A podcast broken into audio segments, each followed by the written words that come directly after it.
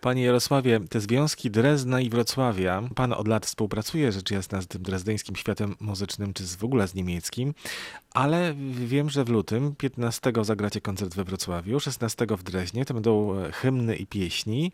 Tak nazywa się ten e, koncert z Dresdner Kammerchor, czyli no, świetnym zespołem.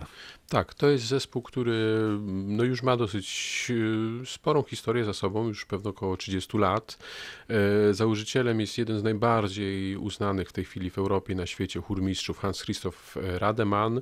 On już w tej chwili nie sprawuje bezpośrednio jakby opieki nad tym zespołem, jest szefem Akademii Bachowskiej w Stuttgarcie, no ale jako założyciel tego chóru wciąż kilka razy w roku z tym zespołem koncertuje od wielu, wielu lat łączy już nas y, bardzo bliska i, i myślę, że udana współpraca z Wrocławską Orkiestrą Barokową i ten koncert w lutym tutaj i potem w, w siedzibie Drezdeńskiej Filharmonii, czyli w Kulturpalast. To będą dzieła Bacha, motet, jeden z motetów i Magnificat i potem niezwykły utwór Tedeum Jana Dismasa Zelenki, kompozytora, no, którego można Czechom zazdrościć. Też cała kariera w Dreźnie, fantastyczna muzyka, niecodzienna, zupełnie unikatowy styl. Myślę, że to będzie bardzo ciekawy koncert. To jest też znak firmowy i pana, i Wrocławskiej Orkiestry Barokowej. To wyszukiwanie utworów i też nazwisk, których nie znamy świat muzyczny jest tak bogaty i świat y, naprawdę szkoda by było się zawężać, tylko oczywiście gramy do Mozarta, tak, tak, tak, oczywiście kochamy mainstream repertuarowy, ale to była bardzo ciekawe też dla mnie doświadczenie, y, kiedy w zeszłym roku odbieraliśmy nagrodę International Classical Music y, dla nagrania Wrocławskiej Orkiestry Barokowej. To jest bardzo um, nagroda właśnie wyszukująca e, produkcje płytowe, nazwiska kompozytorów i wy, wykonawców właśnie nie z tego najbardziej znanego obiegu. Ogromną przyjemnością było dla mnie wysłuchiwanie koncertu, zapoznawanie się z tymi nagraniami, bo nie znamy tej muzyki, która jest prezentowana przez niszowe wytwórnie gdzieś z Finlandii, z Turcji czy z Chorwacji. Tego jest bardzo dużo i naprawdę wciąż jest, wciąż, wciąż jest dużo do odkrycia w, w muzyce klasycznej. To dobrze, że nie musimy się zawężać do tych dziewięciu symfonii Beethovena. Są e, symfonie jeszcze nieodkryte, nieznane przez nas, ale no, rok beethovenowski przed nami właściwie już trwa i Akademia musi czyli ten cykl, który Wrocławska Orkiestra Barokowa prezentuje od kilku lat w Narodowym Forum Muzyki, musi dotyczyć tym razem Beethovena. Takiej rocznicy nie można nie zauważyć, nie można pominąć. 250 lat od daty narodzin, 1770 rok, 250 lat od daty narodzin być może jednego z kompozytorów, których zaliczamy do, do największych geniuszy. Tak jakoś e, ostrożnie pan mówi, być może. Bo jest dyskusyjny. W programowym tekście przed Akademią Beethovenowską pisze pan tak.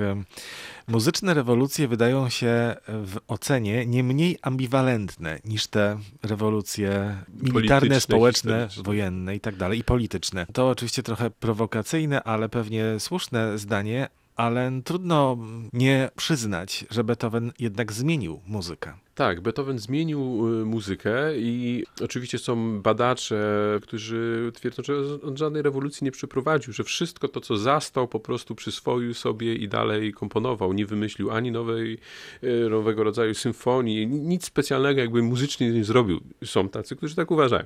Ale wydaje mi się, że rzeczywiście Beethoven dokonał rewolucji, jeżeli chodzi o sposób, w jaki postrzegamy muzykę instrumentalną. Narodził się w czasach, kiedy symfonie, kwartety, sonaty skrzypcowe, cała muzyka instrumentalna mimo wszystko przynależała jeszcze do gatunku czy do sfery muzyki rozrywkowej. Tym nośnikiem treści dramatycznych, jakichś poważnych tematów była opera i oratorium. Beethoven nasycił muzykę instrumentalną niespotykanym wcześniej jakąś głębią emocjonalną, przy tym, że znajdujemy tego typu utwory i u Haydna i u Mozarta, ale są one naprawdę w, w mniejszości. Natomiast Beethoven chciał żeby pojedyncza symfonia była y, nośnikiem jakiegoś niezwykłego, silnego ładunku. I ta rewolucja, w, w zasadzie cały romantyzm, całe to, jak postrzegamy muzykę z dzisiejszej perspektywy, jak postrzegamy artystów i wyjątkową rolę artysty, który ma jakieś specjalne prawo do, do wypowiadania sądów, bo jest artystą i tylko dlatego. Tego przed Beethovenem nie było, więc jednak Beethoven doprowadził do rewolucji. Być może nie zrewolucjonizował w takim stopniu, jak się potocznie myśli, e, samej e, muzyki, jeżeli chodzi o gatunki, formy, ale zrewolucjonizował jakby wkład to, co jest w muzyce, jeżeli chodzi o emocje i zrewolucjonizował sposób, w jaki myślimy o wykonawstwie muzycznym, o artystach. No zdecydowanie tak, bo emocje to jedno, ale te emocje są podbijane komentarzem społecznym, bo przecież Beethoven pisał w związku ze swoimi czasami i często w swoich utworach, tych najsłynniejszych też, komentował rzeczywistość jemu współczesną. Tak, to był, to był jakiś temat tabu muzyczny. Opera podejmowała niemal wyłącznie tematy mitologiczne, e, historyczne, w bardzo odległej historii, w, to znaczy postacie antyczne, zmitologizowane, gdzie można było do y, imienia bohatera dorobić praktycznie każdą historię dotyczącą jego życia prywatnego i niewielu faktów historycznych pewnych, o których się dało danej osobie powiedzieć. Więc to było kanwą 99% libret operowych. Tak? Muzyka oratoryjna oczywiście dotykała, w, jeżeli była muzyką, póki jeszcze była muzyką y, liturgiczną, y, bazowała na Piśmie Świętym, ale potem w takim wydaniu handlowskim, kiedy on pisał swoje oratoria już na potrzeby swojego przedsiębiorstwa e, oratoryjnego, to już były też luźno podjęte wątki ze Starego Testamentu, które w jakimś sensie też miały być muzyką dostarczającą jakiejś moralnej, może jakiegoś moralnego przemyślenia, ale też rozrywką. Natomiast y, Beethoven jako jeden pierwszy spośród największych y, zaczął rzeczywiście dotykać czy wiązać y, muzykę z bieżącą sytuacją polityczną, społeczną. Tego przykładem jest chociażby Fidelio, który wykonamy na koniec Akademii Beethovenowskiej. No to powiedzmy jeszcze tak w skrócie o tym, co pojawi się podczas Akademii. 27 lutego sonaty skrzypcowe. I tutaj japońska skrzypaczka Midori. Seiler to jest y, znakomita skrzypaczka operująca w kręgu muzyki dawnej, od wielu, wielu lat związana z pierwszorzędną orkiestrą Akademii Alte Musik z Berlina, przez wiele lat jej koncertmistrz i muzyczna partnerka Josa van Immersela, także właśnie w tym repertuarze beethovenowskim. No właśnie, wspomniał pan już to nazwisko, najważniejsze nazwisko wykonawcze w tym roku podczas Akademii Beethovenowskiej i też pedagogiczne pedagogiczne, czyli Jos van Immersel, który wystąpi także w tym koncercie, to nie jedyny jego koncert podczas Akademii Beethovenowskiej, grając na fortepianie historycznym. Przywiezie ten fortepian, czy macie ten fortepian? Y, on przywiezie swój na potrzeby swojego koncertu, natomiast w ramach Akademii też będziemy prezentować taką kolekcję zebraną.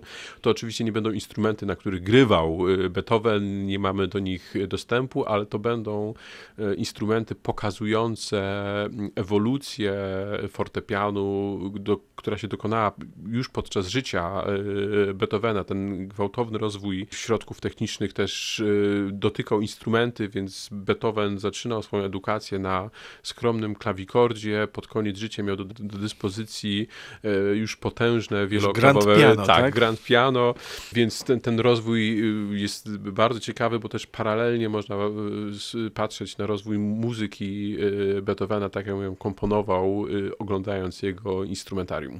Te dwa słowa o Josie Van Immerselu? To jest wielkie nazwisko w dziedzinie muzyki dawnej. Wydaje mi się, że będzie to jego w ogóle pierwsza wizyta w Polsce.